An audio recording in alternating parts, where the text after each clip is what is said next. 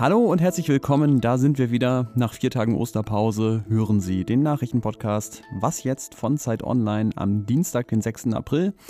Ich bin Ole Pflüger und bei mir geht es heute um ein kleines Wirtschaftswunder in Polen und um etwas mehr Wärme zwischen der EU und der Türkei. Erstmal die Nachrichten.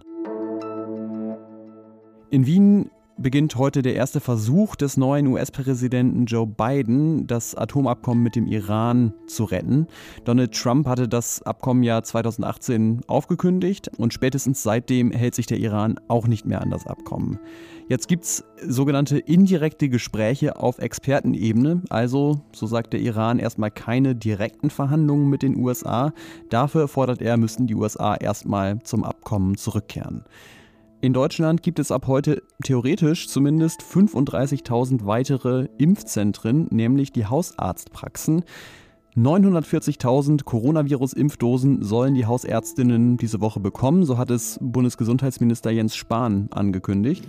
Indem wir mit dem Impfen in den Arztpraxen beginnen, etablieren wir Strukturen, die uns perspektivisch helfen, schneller und mehr zu impfen. In den ersten zwei Wochen wird jetzt erstmal das Mittel von BioNTech und Pfizer verteilt, aber dann bald auch die Stoffe von AstraZeneca und Johnson Johnson.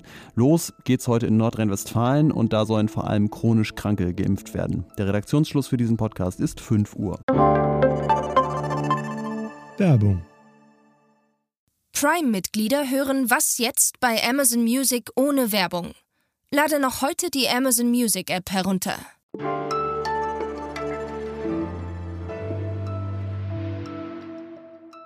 Polen trifft das Coronavirus gerade aus medizinischer Sicht ganz besonders hart. Die 7-Tage-Inzidenz liegt bei fast 500. Im Moment stehen nur Uruguay, Ungarn und San Marino schlechter da. Also Infektionszahlen aus der Hölle, aber gleichzeitig hat Polen letztes Jahr Wirtschaftszahlen hingelegt, von denen der Rest Europa nur träumen kann. Die sind immer noch nicht grandios, aber die Wirtschaft ist nur um 2,8 Prozent geschrumpft, viel weniger als in Deutschland oder auch in vielen Ländern Südeuropas. Und äh, ja, nebenbei hat das Land auch noch so viel nach Deutschland exportiert letztes Jahr wie noch nie in seiner Geschichte, trotz Corona. Wie das sein kann, das erklärt mir jetzt Ulrich Krökel, der freier Journalist ist und unter anderem für Zeit Online über Polen berichtet. Hallo Ulrich. Hallo.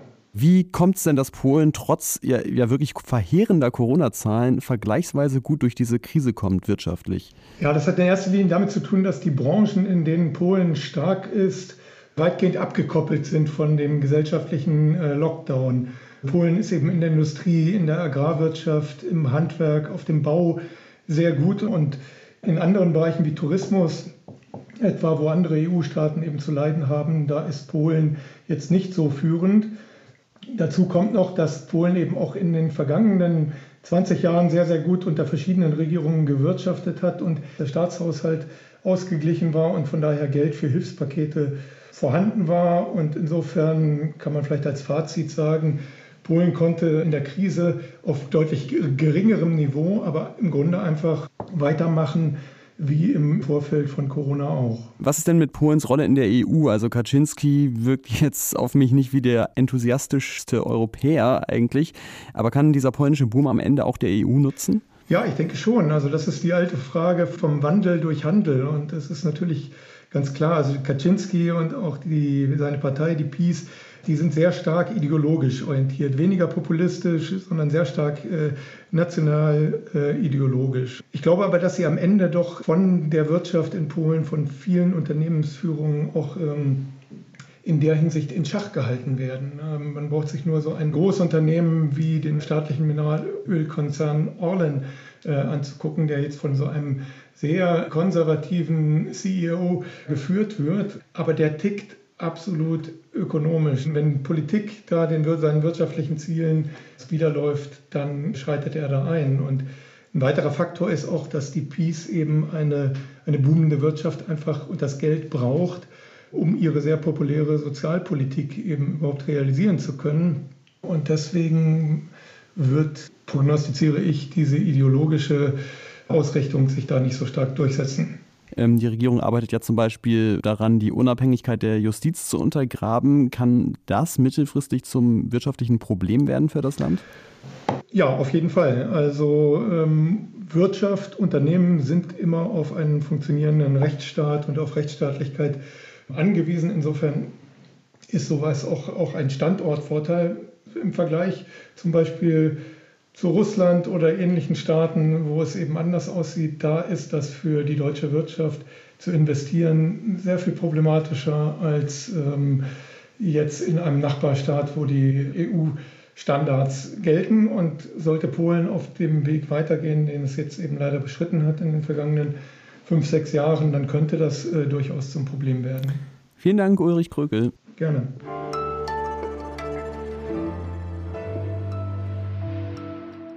Und sonst so? Die ganze Corona-Pandemie hat ja den SPD-Politiker Karl Lauterbach zu einem der prominentesten Politiker überhaupt gemacht. Sagen wir Lockdown plus Ausgangsbeschränkungen. Wir haben nicht weniger Teststoffkonzept. Die neue Variante, die Und um hier diese schweren Verläufe zu verhindern. Aber abseits der Gesundheitspolitik habe ich gestern bei der DPA lesen dürfen, Lauterbach ist nicht nur der Herr der Viren, sondern auch der Herr der Fliegen. Früher ist er wohl nie aus dem Haus gegangen, ohne sich eine Fliege umzubinden. Wenn Sie aber hin und wieder Talkshows gucken, dann wird Ihnen auffallen, das ist jetzt nicht mehr so. Aber immer noch hat er eine Sammlung von mehr als 100 Stück bei sich zu Hause. Inzwischen findet er aber eben, Fliegen sind aus der Zeit gefallen und davon überzeugt haben ihn offenbar seine Kinder. An der Stelle muss ich allerdings Lauterbach mal vehement widersprechen und zwar mit Matt Smith als Dr. Who. Cool. Denn der sieht das auch so, Fliegen sind in. Cool. Cool. Cool. Wobei das modische Urteil eines Zeitreisenden, naja, vielleicht nicht so ganz zuverlässig.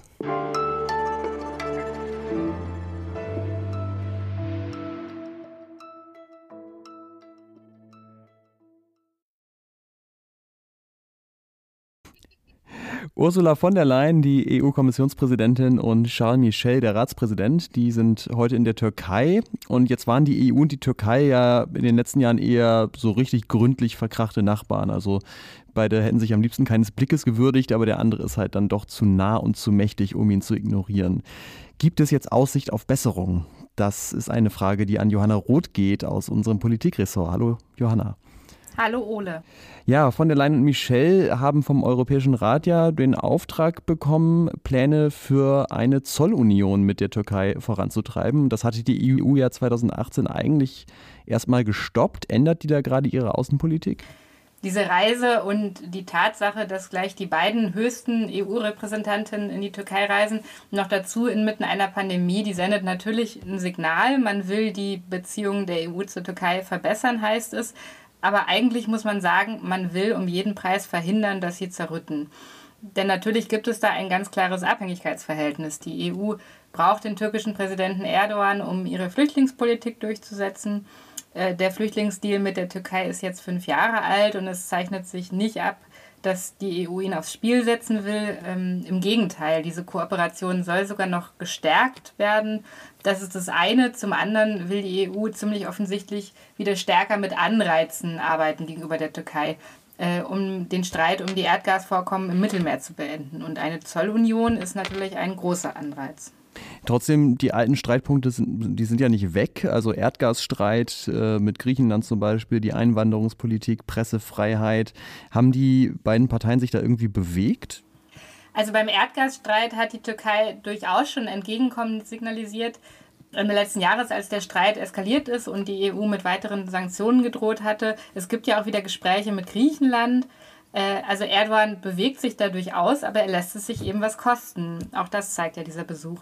Was die Pressefreiheit und die andauernden und, und vielfachen Menschenrechtsverstöße in der Türkei betrifft, wird das von Seiten der EU immer wieder kritisiert. Es ändert aber letztlich nichts, solange Erdogan das nicht will. Und das wissen die EU-VertreterInnen natürlich. Da siegt dann im Zweifelsfall bittere Realpolitik, was die migrationspolitischen und geostrategischen Überlegungen angeht.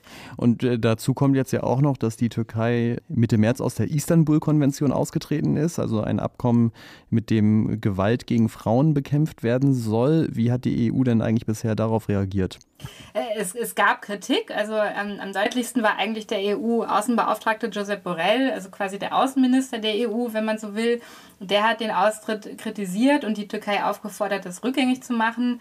Ähm, aber mehr muss Erdogan da ehrlich gesagt nicht befürchten. Und das weiß er natürlich auch. Kommissionspräsidentin von der Leyen hat sich nur sehr indirekt geäußert, indem sie unter anderem gesagt hat, dass der Schutz von Frauenrechten einen starken rechtlichen Rahmen benötige.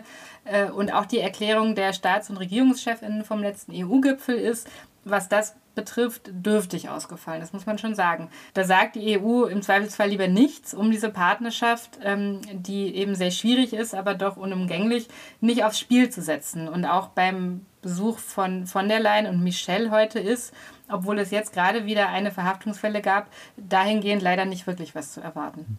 Vielen Dank trotzdem für deine Einschätzung, Johanna Roth. Gerne.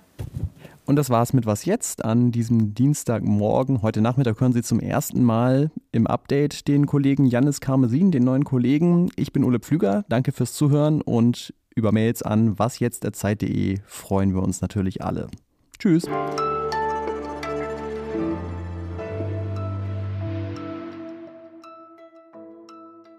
So, das war's.